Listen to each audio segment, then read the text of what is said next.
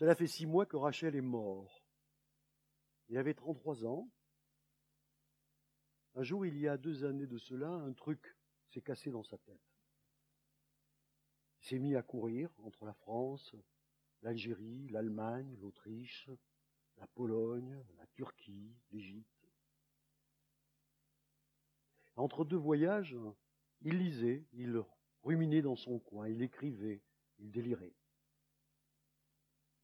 Il a perdu la santé, puis son travail, puis la raison. Ophélie l'a quitté. Un soir, il s'est suicidé. C'était le 24 avril de cette année 1996, aux alentours de 23 heures. Je ne savais rien de ces problèmes. J'étais jeune, j'avais 17 ans, quand ce quelque chose s'est cassé dans sa tête. J'étais sur la mauvaise pente. Rachel, je le voyais, je, l'évitais, il me pompait avec son prêchi-prêchard. Et je regrette de le dire, c'est mon frère, mais bon citoyen à ce point, ça te met la panique. Il avait sa vie, j'avais la mienne. Il était cadre dans une grosse boîte américaine. Il avait sa nana, son pavillon, sa bagnole, sa carte de crédit. Ses heures étaient minutées. Moi, je ramais H24 euh, avec les sinistrés de la cité.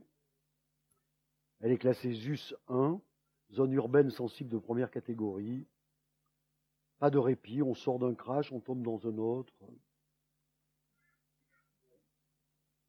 Un matin, Ophélie a téléphoné pour nous annoncer le drame. Elle était passée au pavillon prendre de nouvelles de son ex. Je pressentais quelque chose, a-t-elle dit. Alors j'ai sauté sur la mob de Momo, le fils du boucher halal, et j'ai foncé. Il y avait du peuple devant le pavillon, la police, le SAMU, les voisins, les curieux. Rachel était dans le garage, assis par terre, dos contre le mur, jambes allongées, le menton sur la poitrine, la bouche ouverte. On aurait dit qu'il roupillait. Son visage était couvert de suie. Toute la nuit, il a baigné dans les gaz d'échappement de sa tire. Il portait un drôle de pyjama, un pyjama rayé que je ne lui connaissais pas. Et il avait la tête rasée comme au bagne, ou de travers. C'est bizarre. J'ai encaissé sans broncher. Je ne réalisais pas encore. Toubib m'a dit, c'est ton frère? J'ai dit oui. Il a dit, c'est tout l'effet que ça te fait. J'ai haussé les épaules et je suis passé au salon. Ophélie était avec comme d'hab, le commissaire du quartier. Elle pleurait, il prenait des notes. Quand il m'a vu, il a dit approche un peu, il m'a posé des questions. J'ai répondu que je ne savais rien. Et c'est vrai, Rachel, je ne le voyais pas. Je me doutais qu'il couvait quelque chose, mais je me disais, il a ses couilles et j'ai les miennes. C'est triste à dire, mais c'est ainsi. Le suicide est, une chose assez courante dans la cité. On est surpris un moment, on reste renfrogné un jour ou deux, et puis une semaine plus tard, on n'y pense plus. On se dit, c'est la vie, et on continue son chemin. Là, il s'agissait de mon frère, mon frère aîné. Je devais comprendre. Je n'avais aucune idée de ce qui avait pu lui arriver. Et je n'imaginais pas ça, que ça a été si loin pour lui et que ça irait si loin pour moi. J'aurais pensé à tout et j'y ai pensé des jours entiers. Une affaire de cœur, une affaire d'argent, une affaire d'État, un malaise incurable, ce qu'il y a de pire hein, dans cette putain de vie. Mais pas ça. Ah non, mon Dieu, pas ça. Je ne crois pas qu'une seule personne au monde ait jamais connu pareil drame. Après l'enterrement, Ophélie s'est tirée au Canada chez sa cousine Cathy, qui était mariée là-bas avec un trappeur plein aux as. Elle m'a laissé le pavillon en garde en disant On verra après. Quand je lui ai demandé pourquoi Rachel s'était suicidée, elle m'a répondu Je ne sais pas, il ne m'a jamais rien dit. Je l'ai cru. Je voyais bien à sa façon de trembler qu'elle ne savait pas. Rachel ne disait jamais rien à personne. Je me suis retrouvé seul dans le pavillon, le moral à terre. Je m'en voulais de ne pas avoir été là quand Rachel sombrait dans la déprime. Tout un mois, j'ai tourné en rond. J'étais mal, je n'arrivais même pas à pleurer. Raymond, Momo et les autres copains me tenaient compagnie. Ils passaient en fin de journée, on causait du bout des lèvres en vidant des canettes. On veillait comme des hiboux. C'est là que je suis rentré dans le garage du, du père Raymond, monsieur Vincent, au bonheur de ses bagnoles, c'est l'enseigne. Payé au tarif apprenti, plus le pourboire. Ça me prenait la tête de rester seul. Ben, le boulot, ça a du bon. Tu oublies. Un mois plus tard, comme Dad a téléphoné au garage pour me dire Passe au commissariat, j'ai quelque chose pour toi. J'y suis allé après le boulot.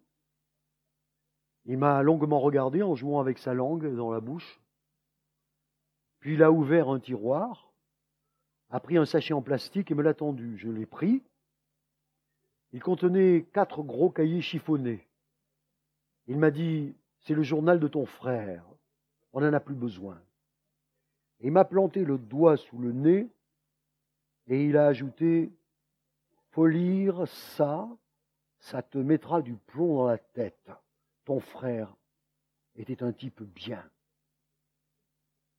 Et ensuite, il a parlé de choses et d'autres qui lui tenaient à cœur, la cité, l'avenir, la République, le droit chemin. Et je l'écoutais en balançant d'un pied sur l'autre. Il m'a regardé, il a dit, allez, tire-toi,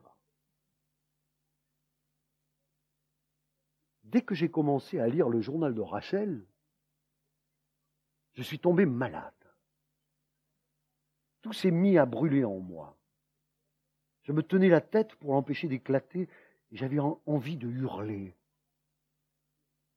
C'est pas possible, me disais-je à chaque page. Puis quand j'ai eu fini de lire, ça s'est calmé d'un coup. J'étais glacé de l'intérieur. Je n'avais qu'une envie, mourir. J'avais honte de vivre. Au bout d'une semaine, j'ai compris son histoire, que son histoire est la mienne, la nôtre. C'est le passé de papa. Il me fallait à mon tour le vivre, suivre le même chemin, me poser les mêmes questions. Et là où mon père et Rachel avaient échoué, tenter de survivre. Je sentais que c'était trop gros pour moi. J'ai senti aussi très fort, sans savoir pourquoi, que je devais le raconter au monde. Ce sont des histoires d'hier, mais au même moment, la vie, c'est toujours pareil, et donc ce drame unique peut se reproduire. Avant de raconter quelques informations sur nous, Rachel et moi sommes nés au bled, là-bas en Algérie, dans un douar du bout du monde, je ne sais où exactement. Il s'appelle Einded. Dans le temps, tonton Ali m'avait expliqué que ça voulait dire la source de l'âne. Ça m'avait fait rire parce que j'imaginais un âne monter fièrement la garde devant son robinet en se frottant égoïstement la panse. Nous sommes de mère algérienne et de père allemand. Aïcha et Hans Schiller. Rachel est arrivé en France en 1970, il avait 7 ans, et avec ses prénoms Rachid et Helmut, on a fait Rachel, et c'est resté. Moi, j'ai débarqué en 1985, j'avais 8 ans. Avec mes prénoms Malek et Ulrich, on a fait Mal-Riche. Et c'est resté aussi. Nous avons été hébergés par Tonton Ali, un brave homme qui avait sept garçons et un cœur gros comme un camion. Chez lui, plus c'est chargé et plus ça roule. Un natif du bled, copain de papa, un émigré de la première heure qui a pratiqué toutes les misères, mais qui a réussi à se faire un nid pour ses vieux jours. Il va sur la faim, le pauvre. Il n'a plus sa tête. C'est un Chibani, se meurt dans le silence. Je n'ai pas été un cadeau pour lui. Il ne s'est jamais plaint. Il disait en souriant Un jour, tu seras un homme. L'un après l'autre, ses enfants ont disparu. Quatre sont morts de maladie, d'accidents, d'accidents du travail. Et les trois derniers sont dans la nature, un peu là, en Algérie, un peu ailleurs, dans le Golfe ou en Libye, à suivre des chantiers, à courir après la vie. On peut dire qu'ils sont perdus, ils ne viennent jamais. Ils n'écrivent pas, ils ne téléphonent pas, peut-être sont-ils morts aussi. Au final, tonton Ali n'a que moi. Je n'ai plus revu mon père, je ne suis pas retourné en Algérie et lui n'est jamais venu en France. Il ne voulait pas qu'on rentre au bled. Il disait Plus tard, on verra. Notre mère est venue trois fois quinze jours euh, qu'elle a passé à pleurer. On ne se comprend pas, c'est bête, hein Elle parlait berbère, alors qu'on baragouinait un pauvre arabe de banlieue et un allemand de bricolage.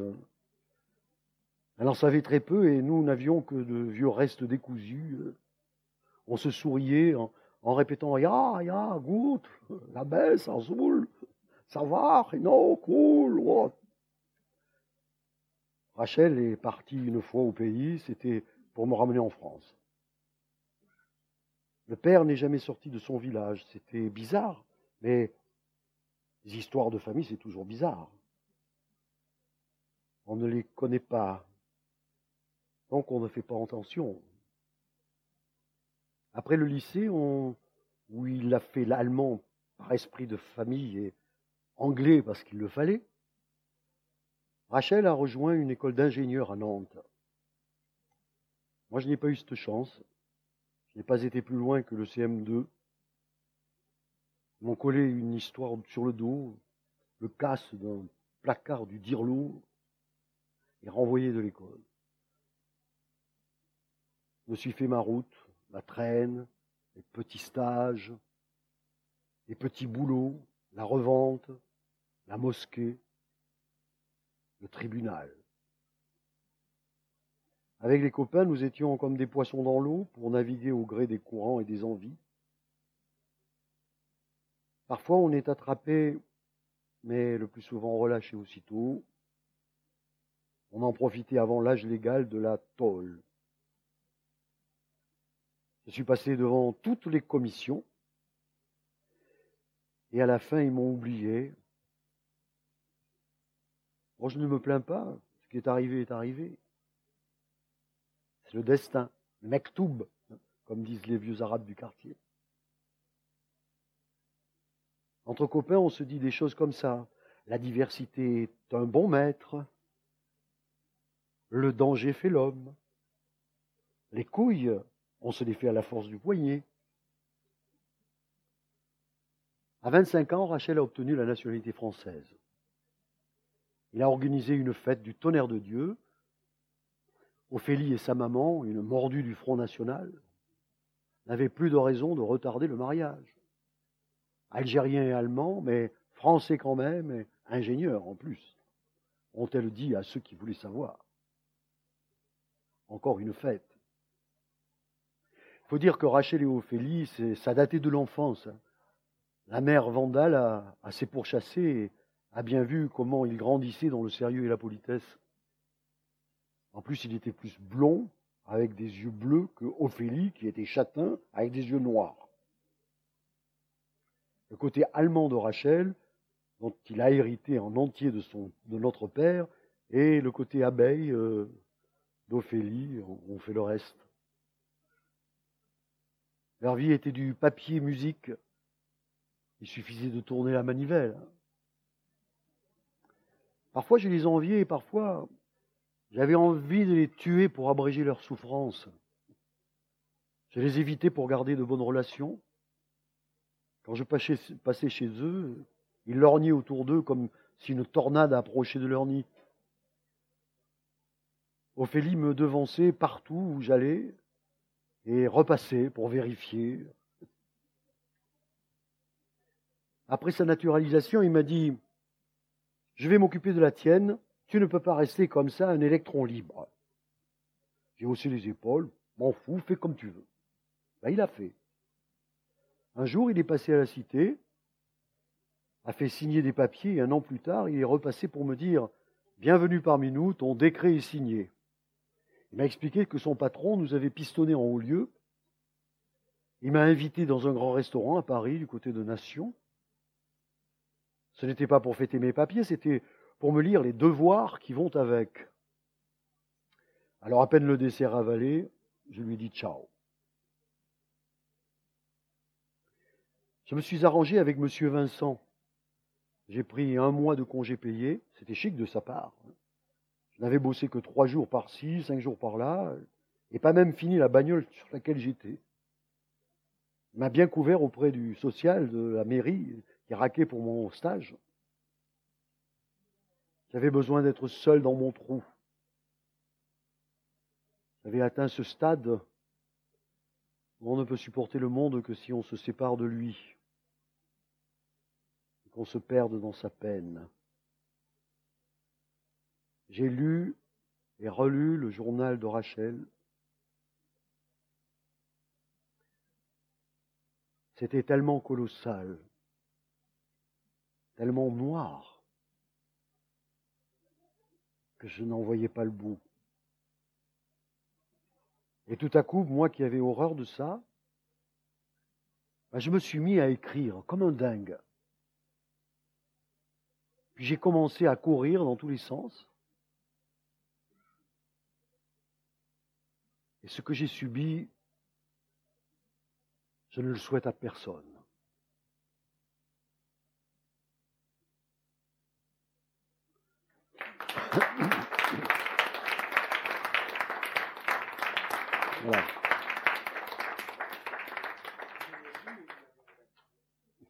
Voilà. Alors il faut lire la suite, hein, bien sûr, parce que c'est la suite qui est la plus importante. Mais nous n'avons que 20 minutes, donc je m'arrête là. C'est à la fois terrifiant et horriblement actuel. C'est écrit d'une façon magistrale, vraiment. Merci euh, Christian de m'avoir fait découvrir ce livre, parce que je ne le connaissais pas. Et vraiment, je l'ai dévoré, ça, vous le lâchez pas, vraiment, c'est extraordinaire.